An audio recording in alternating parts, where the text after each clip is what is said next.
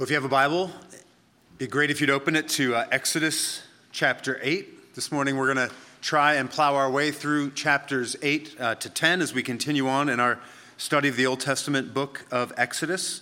Uh, I won't have anything like enough time to read all three chapters, so I think you will be helped if you have a Bible open. I'll try to refer to uh, um, passages, and it might help you to have those open in front of you uh, so that you can see what I'm pointing to. Now, if you remember the setting, at this point in history, the people of Israel have been enslaved in the nation of Egypt uh, for quite some time. As the book of Exodus opens, uh, the people cry out to God, and God responds by raising up Moses uh, to lead them out of bondage. The idea is that God sends Moses to Pharaoh, the king of Egypt, and Moses is to demand on the Lord's behalf that the Pharaoh allow the people of Israel to leave. Uh, the Lord has promised He is going to bring His people into the lush and verdant land of Canaan, where they will live and serve Him as His people. Uh, but the drama of Exodus arises, at least the beginning of Exodus, arises from the fact that Pharaoh uh, wasn't thrilled about the idea of losing his free source of labor. Uh, so he refuses to let the people go. Last week we saw the first of 10 plagues that the Lord would eventually send on the nation of Israel or on the nation of Egypt. As God, we saw last week at the end of chapter 7, turned the Nile River into blood. The plan is today we'll think about the next eight plagues, so numbers 2 through 9. And then, Lord willing, next week think about uh, that final plague that, that seals the deal with Pharaoh.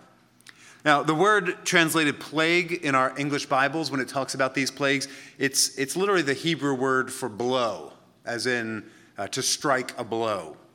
Uh, in one sense, you can see these 10 plagues almost like 10 punches that God is landing on the nation of Egypt and Pharaoh. Uh, last week, we saw in chapter 7, verse 3, that the Lord referred to these 10 things he was about to do as signs and wonders. There is a, there's a very real sense in which these 10 plagues are meant to point to a reality. Right? They're not, they're not just random mean things that God thinks up to do to Pharaoh and Egypt, but rather there, there are 10 sort of signs, uh, 10 things meant to instruct, uh, 10 things meant to demonstrate and teach something very important. And that actually fits with something that we've said over the years whenever we come to passages of the Old Testament like this. Because we've been studying the book of Exodus for a little while, and, and I think we have to admit that it can be at times a bit daunting. Here we are looking at events that took place thousands of years ago, halfway around the world, in a very different culture. And it's easy to think and to wonder well, what on earth does this have to do with me? I mean, unless your job is to confront ancient dictators and demand the release of their workforce, it doesn't seem like there's a lot of direct application from today's passage to our lives. But something that we've said over the years, whenever we come to Old Testament narratives, that there really are four ways that we can try to benefit from these kinds of passages. So maybe this is review for some of you, maybe this is the first time you've heard it. But, but when you come to an Old Testament narrative, there are usually four different ways that you can seek to, to understand something and apply it to your life. Uh, first, you can read passages like this, so Old Testament stories, uh, for theology. That is to say, in these stories, we, we learn something or are reminded of something about God. We learn something about what God is like. Uh, we can see that God is holy as he executes judgment against sinful people. We can see that God is loving and powerful as he protects his people from their enemies. We see that God is merciful and forgiving, as He so often doesn't give people what they deserve. And so, as we go along in this passage for today, but also throughout the book of Exodus, look for ways that God is demonstrating something of His character. Second, we can read these Old Testament stories for ethical instruction. So, in these passages, we see good guys doing good things and bad guys doing bad things. And so, in a sense, these stories have the power to shape our moral imagination. Uh, you might remember when we were studying 1 Corinthians not too long ago, in chapter 10, verse 6, the Apostle Paul is talking to the church at Corinth about how they ought to live. So he's talking to, to New Testament believers, and he tells them to look back to the example of the Israelites wandering in the desert. He tells the Corinthian church, those things were written down for your benefit, so that they would serve as an example to you, so that you wouldn't do the bad things that they did. So there's a way in which it's good to read these Old Testament stories and find moral instruction. Okay, so we read them for theology, we read them for moral instruction. We also read these kinds of stories for a sense of redemptive history. So the events that we're going to look at today are not disconnected from the rest of the storyline of the Bible. Right? These events in Exodus flow right out of the storyline of Genesis, and they bleed over into what happens in the books of Deuteronomy and Joshua to name a few. So the, the psalmists and the prophets are going to look back on what we read about in Exodus, and they're going to use these events to give them a, a vocabulary to describe what, it's look like, what it looks like to be God's people. Behind everything happening in the book of Exodus is the hand of God, right? Guiding the history of his people to bring about their redemption and salvation. So we read a passage like this and we, we try to figure out where does it fit in in that greater story of what God is doing to save his people. And then fourth and finally, we read the book of Exodus for Jesus. Right? And this is where we part company as Christians from the way our, our Jewish friends would read these stories. So in Luke chapter 24, Jesus, after his crucifixion and resurrection, tells his disciples that everything that was written about him in, quote, the law of Moses and the prophets and the Psalms must be fulfilled. Right? What Jesus is saying there to his disciples is that everything in the Old Testament, right, the law of Moses, the prophets, the Psalms, those are the three major categories of, of writing in the Old Testament. Jesus is saying the whole Old Testament is actually about him he opens his disciples' minds to understand the scriptures. And it's to show them that actually everything in the Old Testament is about him and his death and his resurrection. So, in our passage for this morning, we'll be looking for Jesus. We'll be seeing how it is that God saves his people, how it is that he forgives his people, how it is that God expects his people to relate to him. And all of those things are going to point us forward to Jesus, the ultimate revelation of God's salvation.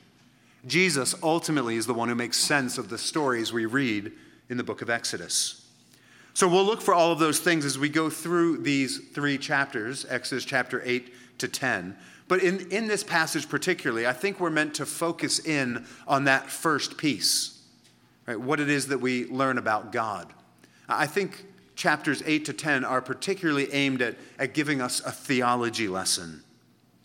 If you remember last week, we saw Pharaoh asked what really becomes the crucial question uh, of this narrative. Back in Exodus chapter 5, verse 3, he asked, Who is the Lord that I should obey his voice and let Israel go?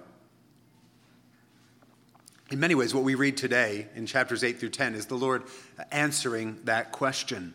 In these plagues that the Lord sends, in these signs and wonders, the Lord is giving Pharaoh an answer. In fact, he's going to go beyond just showing Pharaoh who he is, he's actually going to show the whole world who he is. So you see this in our passage in, in various places. So if you have your Bible open, if you look at Exodus chapter 8, verse 10, Moses tells Pharaoh, right after the plague of frogs, that the Lord is going to remove them, and he tells him why. There in Exodus 8:10, he says, So that you may know that there is no one like the Lord our God. Right? The Lord's going to send this plague and then remove this plague so that you might know. Then in chapter 8, verse 22, the Lord says that He's actually going to spare the people of Israel from the plagues. Again, that you may know that I am the Lord in the midst of the earth. If you flip over to chapter 9, verse 14, the Lord says this He says, For this time I will send all my plagues on you yourself and on your servants and on your people. So he's speaking to Pharaoh here. So that you may know that there is none like me in all the earth.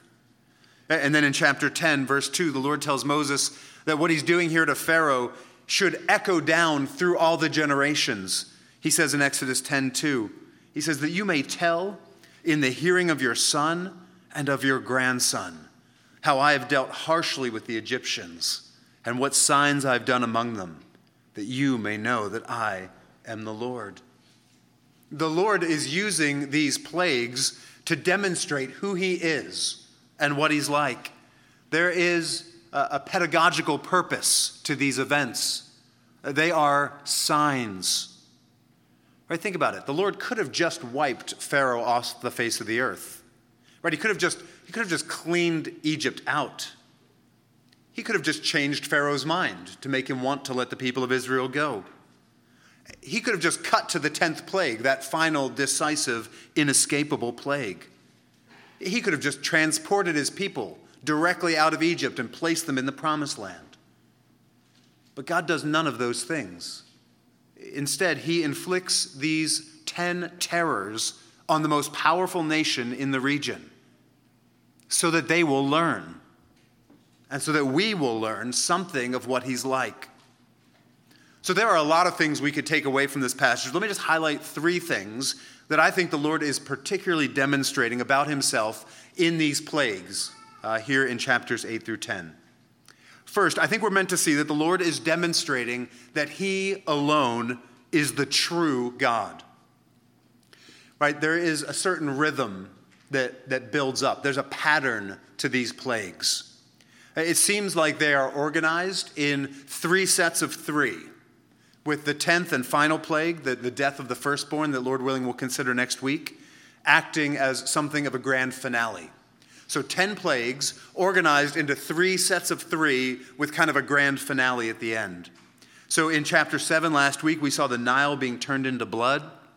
Uh, there at the beginning of chapter 8, we see a, a plague of overwhelming frogs. Uh, there in the middle of chapter 8, uh, you see uh, a plague of swarming gnats, or some translations prefer lice, which is grosser, uh, there in the middle of the chapter. Right, those three plagues kind of go together as one set. Uh, then, as you move on in chapter 8, you have flies over the entire land, followed by the, the death in chapter 9 of all the Egyptian livestock. And then uh, later on in chapter 9, you have terrible boils or sores all over the people and the animal. That's a, that's a second set of, of three. Then at the end of chapter 9, you have a devastating hailstorm. It says hail like it had never been seen before. In chapter 10, you have an infestation of locusts that come in and strip away all the vegetarian, followed by the end of chapter 10, total darkness. That's the final triad. Each one of those sets of three plagues begins with Moses and Aaron meeting Pharaoh at the water. Pharaoh would go out daily, as was his habit, to, to worship his gods. And so Moses and Aaron meet him on his way to the water. They announce Yahweh, the Lord's demands, right? Let my people go. They proclaim that a plague is coming if Pharaoh doesn't obey. So last week we saw that at the end of chapter 7 as the Nile was turned to blood. Each time we see Pharaoh ignore the warning, the Lord sends the plague. Uh, Pharaoh refuses to relent. There's another warning, another plague, another refusal, and then the third plague arrives without warning. So we see that cycle repeat itself in these chapters three times. Moses and Aaron meet Pharaoh, confront him, plague comes, he refuses, plague comes, he refuses, plague comes. Then it starts over. Moses and Aaron confront Pharaoh. What, what scholars have noticed is that each one of these plagues that, that the Lord sends on Egypt, they seem to be aimed specifically at one of the members of the Egyptian pantheon. That is to say, they seem to be sort of targeting one of the gods that the Egyptians worshipped. So, for example, the Egyptians worshipped a god, a god called Hapi. Uh, they worshipped him as the ruler of the Nile River. So, last week we saw the Lord turned the Nile River into blood. Uh, the Egyptians worshipped a god called Heket, really a goddess, the goddess of fertility. She was represented in their artwork as a frog standing on two human legs. So, here in chapter 8, at the beginning of chapter 8, we see that the Lord causes the land to teem with frogs. So, we read there in chapter 8, verse 3 the Lord promises, The Nile shall swarm with frogs, that shall come up into your house and into your bedroom and on your bed and into the houses of your servants and your people, into your ovens and your kneading bowls. Right? The Lord is, is sending fertile frogs, right? And it seems like it's particularly aimed at, at sort of tweaking their, their goddess of fertility. Uh, the Egyptians worshipped a god called Geb who ruled the earth. So, there in the middle of uh, Exodus uh, chapter 8, the Lord causes the dirt to actually become gnats that afflict the Egyptians. Right? So on and so on and so on. Right? The Egyptians worshiped uh, a cow god, so the Lord strikes down their cattle. Right? The, the, the Egyptians venerated the sun god Ra, and so the Lord turns the sun into darkness. Right? And that, that ultimately sets up what turns out to be the kill shot next week as the Lord takes out Pharaoh's oldest son, right, who, of course, is the future Pharaoh. The Egyptians revered their, their king as a god. They believed he represented the, the divine might and power that made Egypt great as a nation. And so the Lord is striking right at the heart of their national identity and their religious beliefs. Right? We know that we're on the, the right track with our interpretation here because when the book of Numbers reflects back on these plagues, we read, speaking of the Egyptians, in Numbers 33, verse 4, it says, On their gods also the Lord executed judgment. Right, so we're, we're meant to understand these plagues as the Lord executing a kind of judgment on the, the so called gods of Egypt.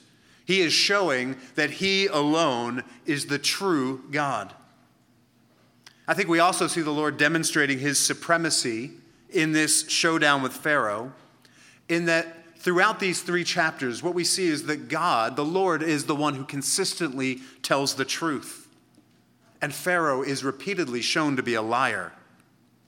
So, there in chapter 8, verse 8, after the frogs swarm the land, we read Then Pharaoh called Moses and Aaron and said, Plead with the Lord to take away the frogs from me and from my people and I will let the people go to sacrifice to the Lord. But then, as soon as you get to verse 15, the frogs are dead, and Pharaoh changes his mind. Then in chapter 8, verse 28, we read after the plague of flies, Pharaoh said, I will let you go to sacrifice to the Lord your God in the wilderness. Only you must not go very far away. Plead for me. Then Moses said, Behold, I am going out from you and I will plead with the Lord that the swarms of flies may depart from Pharaoh, from his servants, from his people tomorrow. Only let not Pharaoh cheat again by not letting the people go to sacrifice to the Lord.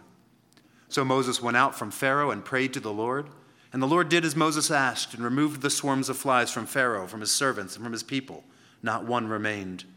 But Pharaoh hardened his heart this time also and did not let people did not let the people go. Right, it's interesting there that when Pharaoh wants relief from these plagues, he can't go to his own gods.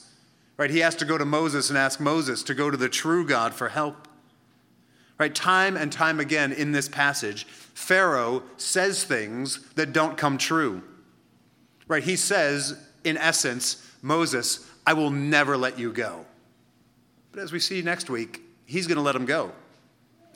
Over and over again, he, he relents and promises that he will let Israel go, uh, only to go back on his word time and time again. Moses, even there in the passage we just read, has to say, like, hey, are you going to cheat this time? Because you're kind of a cheater. The Lord, on the other hand, always does exactly what he promises. Over and over again, what we see in this passage is that the Lord says something, and then he does exactly that. Right? I think the point is hard to miss. The Lord is the true God. He is the one who speaks the truth. He alone has the power to say what happens next. The so called gods of Egypt were fakes, they were pretenders, they were phonies. They, they would not and could not save anyone who worshiped them. And, brothers and sisters, I think this is a really helpful reminder for us. Right? The, the world we live in has its own gods. Not many people worship frogs or rivers anymore, but we have our own gods. Uh, we worship success, money, power, sex, individual autonomy. And it's easy for us when we see those God substitutes being worshiped and exalted, right? And we see the true God being ignored and mocked. I think it's easy to lose courage. It's easy to feel like something has been irre- irrecoverably lost. But, friends, the Lord has not changed since the days of Moses. He is supreme over all, and He doesn't lose. If you think about it, it may have looked to generations of Israelites who were living in bondage in Egypt as if the gods of the Egyptians were the powerful ones. But, friends, all along, the Lord was simply working His plan in His timing. And so, in the same way, we can trust that whatever's happening out there in the world, the Lord is never being taken by surprise. He is never being supplanted. He is never being moved off of his throne. That In the end, the Lord is the only true God, and he will show himself to be the only true God. I think it's also really important for us to grapple with the fact that God always tells the truth. Right? Pharaoh is a skeptic right? Up until the very moment that it's too late, right, right until he's face down in, in the Red Sea, he doesn't believe that the Lord can and will do what he said he will do. Uh, he either thinks that God is bluffing, or, or he thinks that as Pharaoh, he has access to some kind of power that can stay God's hand. But, friend, it's, it's worth asking whether or not we're making the same mistake.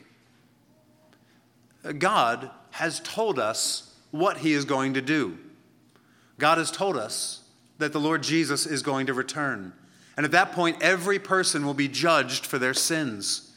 We'll be judged for the ways that we've disobeyed God, the ways we've loved and trusted other things instead of Him. We'll be judged for the ways we failed to live with kindness and generosity and love. But the question is do you believe that that's true? Or, or have you concluded that God's actually not telling the truth? Or perhaps that he lacks the power to carry out his intentions? Friends, a Christian is someone who has concluded that in fact, God will do exactly what he says he will do. Right, the very good news is that God extends mercy and forgiveness to anyone who will turn from their sins and put their trust in Christ. But if, like Pharaoh, you insist on testing God, if you insist on seeing if he really is faithful and true to his word, then, friend, you will end up like Pharaoh, realizing only too late uh, that God speaks the truth. So that's the first thing for us to see this morning that God is the only true God. And that leads us to something similar, something related that God is showing us in these plagues, and that is He is the one who has all power. That's fairly obvious, I think. Right? God is demonstrating his control over the weather, the sun, the, the insects of the world, the animal kingdom. Right? Everything in the world is being harnessed in these plagues to serve his purposes. Right? You see that when the, when the magicians of Egypt try to go toe to toe with the Lord, they're only ever able to make things worse. There in chapter 9, we read, that the plague of boils that the Lord sent was particularly brutal. So in verse 11, it says this The magicians could not stand before Moses because of the boils, for the boils came upon the magicians and upon all the Egyptians. Right, that seems to be symbolic and significant Pharaoh's magicians represented his best attempt to replicate or frustrate the power of the Lord. But here, the magicians are reduced to being merely victims along with everyone else. There in Exodus 8, verse 18, during the plague of gnats, there's a similar dynamic. It says, The magicians tried by their secret arts to produce gnats. Not sure how they thought that was going to help, but, but they could not. So there were gnats on man and beast. Then the magicians said to Pharaoh, This is the finger of God. Right? The magicians are starting to get the point that Pharaoh doesn't seem willing to acknowledge. Look, we, we can't stand, we can't go toe to toe with this God. The power of Egypt, the power of Egypt's gods, they are nothing before the Lord. Right? The magicians are left to acknowledge and confess what Pharaoh will not. The Lord is the one with all power. In fact, if you look closely at the nature of these plagues, they all seem to be designed to show that the Lord is the one who particularly created the world. Right? There's a, creation thread that runs all through these plagues. You see it in the plague of frogs. Uh, we read earlier in chapter 8, verse 3, the Lord said the Nile will swarm with frogs and that they will infest the whole land. That word swarm is creation language. So when the Lord created the world, back in the book of Genesis, chapter 1, uh, we're told, and God said, Let the waters swarm. That's the same Hebrew word that we see here in Exodus chapter 8. Let the waters swarm with swarms of living creatures. Let the birds fly above the earth across the expanse of the heavens. So God created the great sea creatures and every living creature that moves, with which the waters swarm. Again, the same Hebrew word that God uses here in Exodus 8, according to their kinds, and every winged bird according to its kind. And God saw that it was good.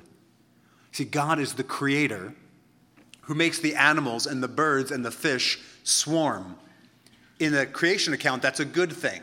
He's, he's populating the earth with all of these animals and fish. Here, he is unleashing his, his ability to make things swarm on his enemies. He's unleashing his creation power against the nation of Egypt. I think you see this also in the third plague, the gnats. Uh, in chapter 8, verse 17, we read this And they did so.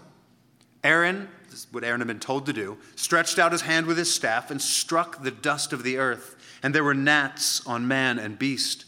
All the dust of the earth became gnats in all the land of Egypt.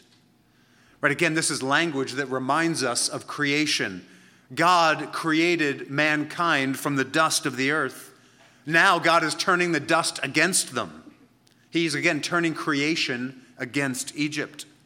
Uh, with the plague of locusts in chapter 10, uh, we read there in verses 14 to 15. The locusts came up over all the land of Egypt and settled on the whole country of Egypt. Such a dense swarm of locusts as had never been before, nor ever will be again. They covered the face of the whole land, and the land was dark, so that the land was darkened. And they ate all the plants in the land and all the fruit of the trees that the hail had left. Not a green thing remained, neither tree nor plant of the field, through all the land of Egypt. Right, again, if you think back to the Genesis accounts of creation, one of the defining features of what God made was the sort of lush, verdant garden that He made for mankind to live in. Right? Genesis 2 talks about trees that were, were good for food and beautiful to look at.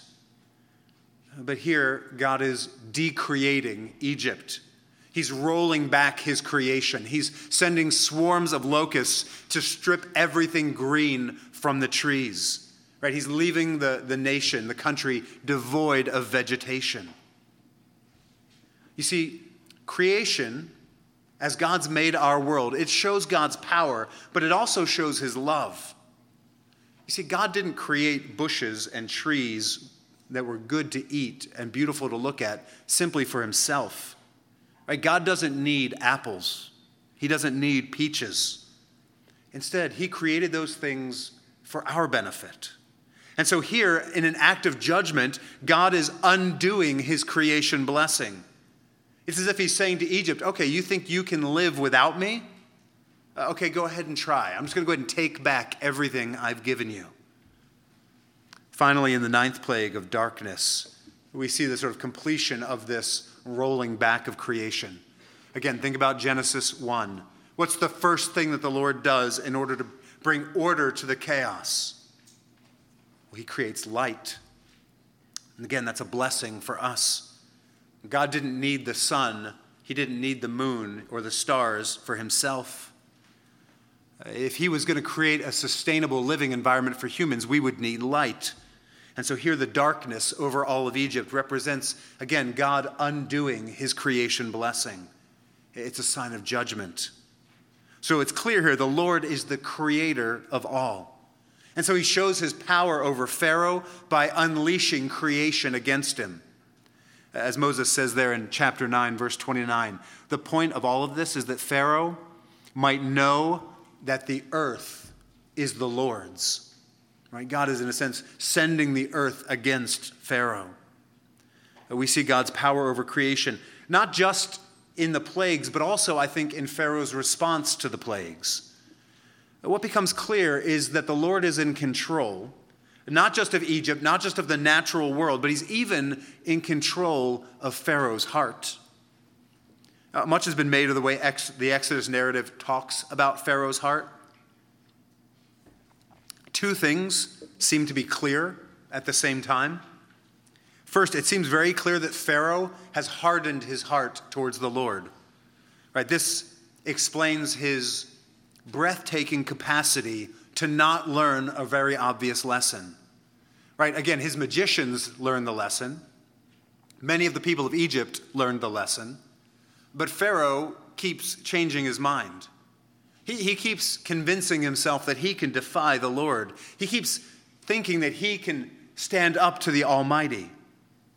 Right? Imagine all of that death, all of that decay, all of that fear, all of that power, and still you won't come to your senses. We see the reason for that in several places. So in Exodus chapter 8, verse 15, it says, When Pharaoh saw that there was a respite from the plagues, he hardened his heart and would not listen to them, as the Lord had said. And then down just a bit in verse 32 of chapter 8, it says, But Pharaoh hardened his heart this time also and did not let the people go. In chapter 9, verse 34, uh, when Pharaoh saw that the rain and the hail and the thunder had ceased, he sinned yet again and hardened his heart, he and his servants. You see, no amount of evidence seemed sufficient to convince Pharaoh that he should listen to the Lord. And I think that's, again, a really important observation for us. Because the Bible actually says that that same dynamic is at work. It's the root of actually not just Pharaoh's unbelief, but all unbelief. When people do not believe in God, when they do not worship Him as God, they might claim that it's due to a lack of evidence, right? I can't see Him, I don't know Him. Uh, the Bible tells us that it's actually rooted, unbelief is rooted in a hard heart. Right? When it boils down to it, Pharaoh's heart won't let his head acknowledge what is obviously true. Pharaoh desperately does not want God to be God. Because if the Lord is God, then Pharaoh has to listen to him. Because he so desperately wants that not to be the case, he simply acts as if it's not right? When God won't accommodate Pharaoh's desire to be the center of the universe, Pharaoh decides that he is going to refuse to bow down. Friends, in the same way, the Apostle Paul in Romans chapter 1, he tells us that we all have plenty of evidence. All around us, we have the thumbprint of God. Right, from the grandeur of mountains to the complexity of a, a baby growing in its mother's womb, Right? God is speaking to us, He is revealing Himself to us in His Word, in our conscience, through the various things that He's made. Right? The fact is, if you will not acknowledge God, given all of the things that you have, then while you might not be as bad a character as Pharaoh, I trust you're not, you're still playing the very same game that he played. You are hardening your heart against the signs that God has given you. But that's not all we see here about Pharaoh's heart. It is true that he hardened it in order to avoid learning the lessons of these plagues. Right? It is true that he was being rebellious and obstinate and disobedient. But it is also true that the Lord was at work causing his heart to be hard. Right now, back in Exodus chapter 4, the Lord told Moses that he was going to do this. Exodus 4:21 says this. The Lord said to Moses, "When you go back to Egypt, see that you do before Pharaoh all the miracles I've put in your power, but I will harden his heart so that he will not let the people go." And that's exactly what we see happening uh, in these plague narratives. In chapter 9, verse 12, we read this But the Lord hardened the heart of Pharaoh, and he did not listen to them as the Lord had spoken to Moses. Again, in chapter 10, verse 1, it says, Then the Lord said to Moses, Go in to Pharaoh, for I have hardened his heart and the heart of his servants, that I may show these signs of mine among them. In chapter 10, verse 20, it says, The Lord hardened Pharaoh's heart, and he did not let the people of Israel go. And then finally, in verse 27 of chapter 10, but the Lord hardened Pharaoh's heart, and he would not let them go. So, what we see here at the very least is that the Lord is utterly sovereign, that he is in control of the human heart. He can cause Pharaoh, the most powerful man on earth, most likely, to refuse to do the very thing the Lord is commanding him to do. Now, the obvious question is how is that fair?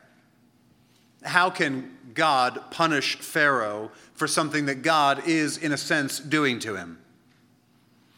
Well, the obvious answer is that Pharaoh isn't innocent in all of this. He is a cruel man who has participated in his own hardness of heart, as we've seen. He's not being forced to do anything here that he doesn't want to do. That's the obvious answer, but it's actually not the answer the Bible gives. Uh, the Lord explains to Pharaoh in chapter 9. He tells them why he's doing this right before the plague of hail. He says this, chapter 9, starting in verse 14.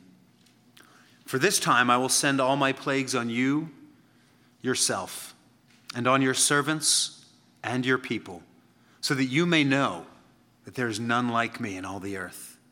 For by now I could have put out my hand and struck you and your people with pestilence, and you would have been cut off from the earth. But for this purpose I have raised you up, to show you my power, so that my name may be proclaimed in all the earth. So the Lord tells Pharaoh, Look, it's not that I couldn't have just wiped you out. Instead, I, I have a purpose for you. Uh, he could have destroyed Pharaoh in a moment, but instead, he's, he's been propping him up for a reason. And that reason is that God wanted to show Pharaoh the greatness of his power. He wanted to make it clear to the most powerful man on earth that Yahweh, the Lord, is the all powerful one. Right? And friends, this display was not just for Pharaoh, but actually, this display was for the entire world. Right? By, by making an example, by making a display of Pharaoh, God was making his fame and power known to the entire world. This is exactly what happened, of course. Many years later, in, in the book of Joshua, Joshua chapter 9, we see this little in- incident where a Canaanite people, the Hivites, they come to the Israelites and they, they explain why they've come. This is how they tell them. He says uh, in Joshua chapter 9, verse 9, he says that they've come because of the name of the Lord your God. For we have heard a report of him and all that he did in Egypt. Many years after that, the Israelite enemies were terrified. Uh, we read in 1 Samuel chapter 4 the Philistines were afraid, for they said, A God has come into the camp. And they said, Woe to us, for nothing like this has happened before. Woe to us! Who can deliver us from the power of these mighty gods? These are the gods who struck the Egyptians with every sort of plague in the wilderness. They've got the story a little bit wrong there. It's not gods, it's just one God, but they've heard, right? They know the word had spread, the fame of the Lord had gone worldwide. The people of the world knew that the God of Israel was the God who had sent plagues against Pharaoh. Friends, think about it. Even this morning, thousands and thousands of years later, uh, many thousands of miles away from where these events took place. Here we are recounting the greatness of God as demonstrated in these plagues. The Lord's purpose in hardening Pharaoh's heart has been fulfilled, even this morning. I think embedded in the Lord's treatment of Pharaoh is an important thing for us to remember. And that is, we all exist to bring God glory and He will bring Himself glory in our lives, either by displaying His power over and against the hardness of our hearts, or by miraculously softening our hearts so that we might flee to Him for salvation. It's clear in Romans chapter 9 that this is God's sovereign choice. Paul uses this example. We don't have time, we'll be here all day to read Romans chapter 9, but if you have more questions and want to investigate it, the Apostle Paul actually unpacks this for us in Romans chapter 9, and he uses this very hardening of Pharaoh's heart as one of his prime examples that God is sovereign in his choice of who to save. As, as the creator of all things, Paul says God is the potter and we are the clay. He can harden or soften us at his pleasure. And he, he raised up Pharaoh specifically for the purpose of displaying his glory in Pharaoh's destruction. Friends, what is clear from the plagues is that as our creator, God is utterly in control. He's in control of the events of our lives, He's sovereign over even our hearts, He's sovereign in salvation what we see here is that God will humble everyone, either humbling them in order to save them or humbling them by judging them. He will glorify himself in everyone, either by showing them mercy or by displaying his perfect justice. So that's the second thing for us to see that God is in control. Uh, the third thing that God is revealing here in this passage this will be the last thing we consider, is that he is a God who delivers his people. I think this might be the central point of the passage. It's easy to lose sight of it in all of the spectacular and terrifying events that take place. But God's judgment on Egypt, God's judgment on Pharaoh, God's judgment on the gods of Egypt, it, is certainly related to their pride and their idolatry. But if you think about it, there were other proud, idolatrous nations on earth at the time. The Lord didn't do this to them. Right, these plagues are aimed at showing Pharaoh that the Lord is a God who rescues his people from their enemies. There are many examples in our passage. For the sake of time, let me just point out one to you. If you look there at the fourth plague in Exodus chapter 8, verse 20, we read this Then the Lord said to Moses, Rise up early in the morning and present yourselves to Pharaoh as he goes out to the water, and say to him, Thus says the Lord, Let my people go that they may serve me. Or else, if you will not let my people go, behold, I will send swarms of flies on you, and your servants, and your people, and into your houses and the houses of the Egyptians shall be filled with swarms of flies, and also the ground on which they stand. But on that day I will set apart the land of Goshen, where my people dwell, so that no swarms of flies shall be there, that you may know that I am the Lord in the midst of the earth. Thus I will put a division between my people and your people. Tomorrow this sign shall happen. See, the Lord's command is simple and clear let my people go that they may serve me. Friends, that's what God wants for you and for the people of Israel freedom and worship. And that's all Pharaoh has to do to make the plagues end. Right? The point of the plagues is to get Israel out of Egypt, out of slavery, into a land where they can live at peace and worship the Lord with his people. God makes that clear, I think, by, destroy, by drawing a distinction between his people and the people of Egypt. He sets apart the land of Goshen, where the Hebrews live. No flies there. We see this same distinction in the plague of the livestock. In chapter 9, verse 4, we read it was only the Egyptian cattle that died, the Israelites was spared.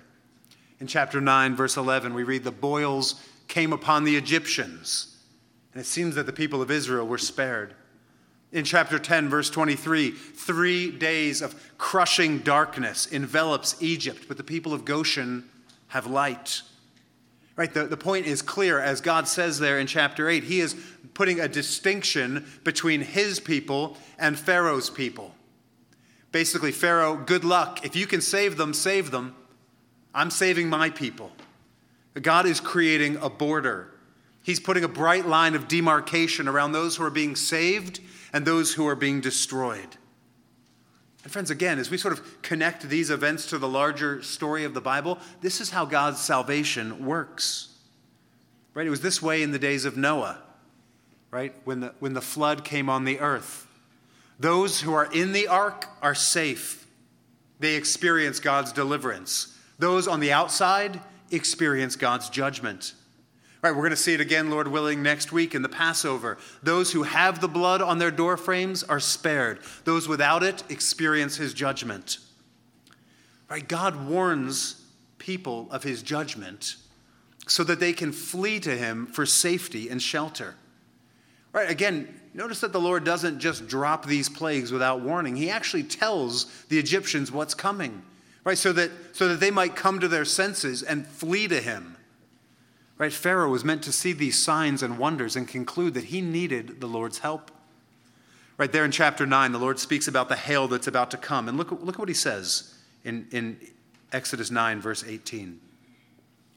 He says, Behold, about this time tomorrow, I will cause very heavy hail to fall, such as never has been in Egypt from the day it was founded until now.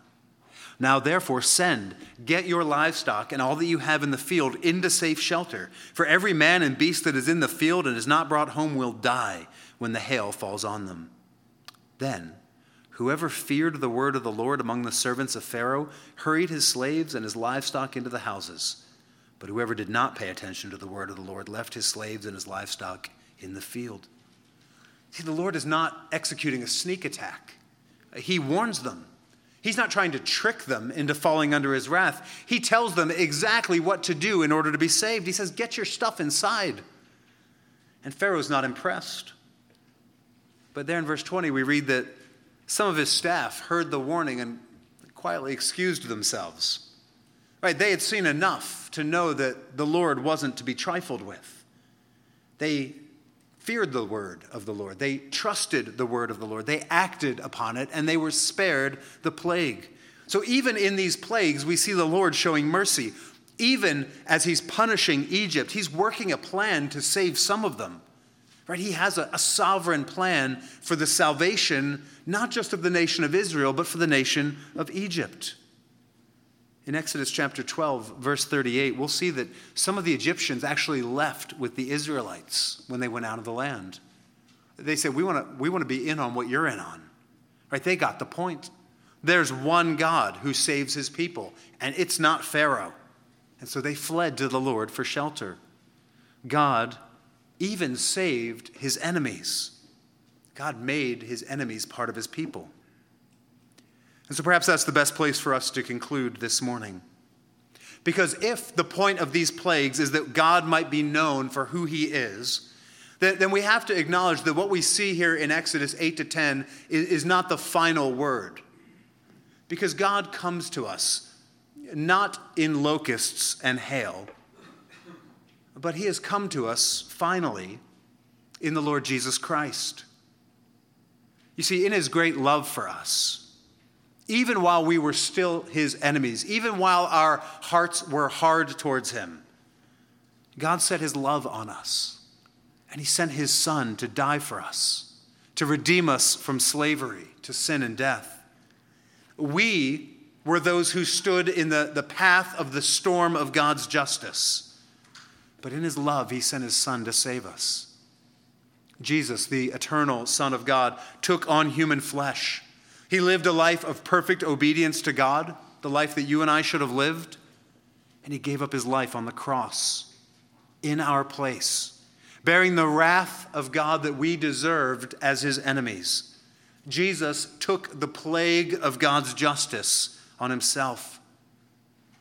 He rose from the dead in victory over sin and death, and now we can be included amongst God's people we can experience a redemption even greater than Israel's deliverance from Egypt. We can flee from the hailstorm that is to come by putting our trust in Him. And friends, that brings us then to the Lord's Supper. Because as we come together to the table, we are celebrating the Lord's kindness. We are celebrating what the Lord has done to bring us into His people. We come to take shelter in His cross to celebrate the love of God for us demonstrated in the, the broken body and the shed blood of Christ. And so let's pray to our God together. Let's exalt him for who he is and what he's done for us. And then let's come to the table. Let's pray. Our God, who is like you? You alone are the true God. You alone have power over all things. You alone are mighty in love to save. And so we rejoice in you, we delight in you, we worship you. We thank you for the good gift of your Son. We thank you for the shed blood and broken body of the Lord Jesus, our shelter from the storm of the wrath we deserve. Holy Spirit, would you Uh, continue your gracious work of pointing us to Christ, softening our hearts, helping us to walk in trust and faith? And we ask that you do all these things in Jesus' name. Amen.